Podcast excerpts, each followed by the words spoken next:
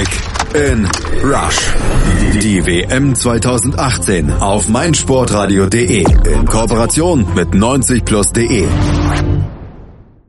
Für die deutsche Fußballnationalmannschaft beginnt in dieser Woche in Südtirol die heiße Phase der Vorbereitung auf die WM in Russland. Jogi Löw bereitet sich genau dort mit seinem Aufgebot auf die WM vor, wo bereits vor vier Jahren der Grundstein zum Titel gelegt wurde. Und er wird hier auch die Entscheidung treffen, wer von den 27 Mann aus dem vorläufigen Kader noch aussortiert wird und am Ende nicht mit nach Russland darf. 20 Feldspieler und drei Torhüter darf Löw ja nur mit zur WM nehmen. Vier Spieler müssen also noch gestrichen werden und damit auch auch eine herbe Enttäuschung hinnehmen. So eine Enttäuschung, die Sandro Wagner vom FC Bayern schon erfahren hat. Er wurde von Löw ja nicht mal für den vorläufigen Kader nominiert, obwohl Wagner selbst von einer Teilnahme bei der WM fest überzeugt war.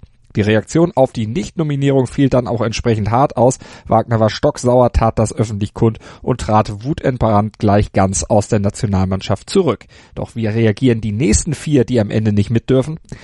Diese Frage ist Anlass für uns hier auf meinsportradio.de mal mit einem Sportpsychologen am Beispiel Wagner über den Umgang mit Zurückweisungen im Sport, aber letztlich auch allgemein zu sprechen. Denn was können wir zum Beispiel aus dem Umgang von Wagner mit Zurückweisung für Lehren ziehen? Das fragten wir den Experten Matthias Herzog. Er ist Vortragsredner und Mentaltrainer und arbeitet unter anderem mit verschiedenen Bundesliga-Profis an ihrer mentalen Stärke. Herr Herzog, Sandro Wagner ist von Jogi Löw aussortiert worden und hat für sich beschlossen, dass es gar nicht an seiner fußballerischen Leistung lag, sondern an seiner kritischen und offenen Art, Dinge anzusprechen. Wie sehen Sie das? Ist sowas überhaupt zu beurteilen? An Sandros Aussagen ist tatsächlich was dran, denn Sandro brauchte in dieser Bundesliga-Saison im Vergleich zu Petersen und Gomez am wenigsten Zeit, um ein Tor zu schießen. Alle 88 Minuten ein Tor. Das heißt, die Werte sprechen somit für ihn. Sandro ist jedoch für seine offenen Worte bekannt und gleichzeitig wissen wir ja von Jogi Löw, dass er kein Freund von Spielern ist, die sich als Person stark in den Vordergrund stellen. Und ja, das war Sandros Knockout. Glauben Sie, dass er seinen Frust jetzt mit dem öffentlichen Rücktritt aus der Nationalmannschaft abreagiert hat? Ja, Sandro zeigt das typische Verhalten einer rotdominanten Persönlichkeit. Ich nenne diese Menschen auch gerne Tarzan. Weil Sandro will selbst entscheiden und sich nicht von Entscheidungen anderer abhängig machen. Deshalb auch der Rücktritt. Und außerdem muss er seinen Frust rauslassen, um wieder klar denken und spielen zu können. Und das ist seine Art, damit umzugehen. Wie wichtig ist es denn, dass man nach Zurückweisung selbst handelt? Also wie Wagner jetzt sagt, ich warte bestimmt nicht mehr, ob mich nochmal einer will. Der Zug ist jetzt abgefahren. Ganz wichtig ist, dass wir uns selbst reflektieren und uns fragen, welches Verhalten von uns hat beim anderen die Ablehnung ausgelöst? Gerne suchen wir den schwarzen Peter beim anderen, anstatt uns selbst an die eigene Nase zu fassen.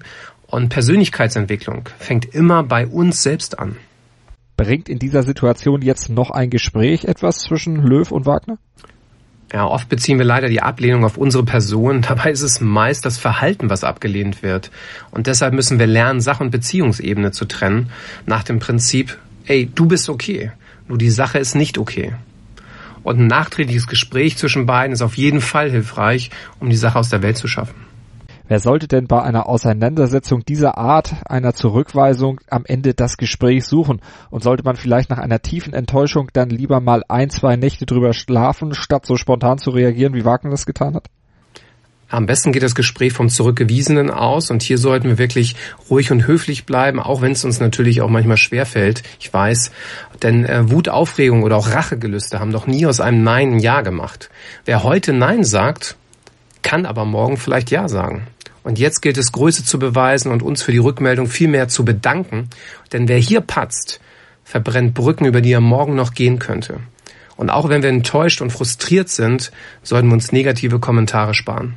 Ein guter Ratschlag an uns alle, mit Zurückweisungen umzugehen und ein guter Ratschlag natürlich vor allen Dingen auch an die vier Spieler, die Jogi Löw dann noch aus seinem vorläufigen Kader streichen muss, dann eben nicht gleich alle Brücken abzubrennen, sondern sich vernünftig mit der Situation auseinanderzusetzen und auch mal selbst zu reflektieren und ein Hinweis natürlich auch an Sandro Wagner, seine Reaktion vielleicht nochmal zu überdenken. Das war der Vortragsredner und Mentaltrainer Matthias Herzog im Interview hier auf meinsportradio.de.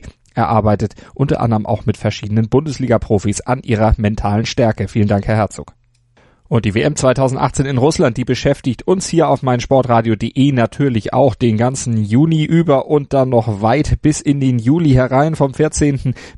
6. bis 14.7. läuft die WM in Russland und wir werden umfänglich drüber berichten in Analysen zu den einzelnen Spielen, aber auch in der Vorberichterstattung. Da haben wir ein ganz, ganz dickes Brett für euch gebohrt. Ab dem 4.7. geht's so richtig los. Dann steht unsere WM-Sonderseite meinsportradio.de slash kickinrush vollständig, dann sind alle Inhalte drauf. Im Moment ist sie im Aufbau. Ihr könnt aber trotzdem schon mal vorbei schauen, denn der ein oder andere Podcast ist dort schon zu finden und ihr könnt euch langsam schon einstellen auf die WM 2018. Es geht los, nicht nur für die deutsche Nationalmannschaft im Trainingslager in Südtirol, sondern auch bei uns hier auf meinsportradio.de. Kick and Rush, so heißt unser WM-Podcast und den gibt's natürlich über unsere App für iOS und Android in unserem iTunes-Channel oder auch ganz einfach bei uns auf unserer Webseite auf meinsportradio.de.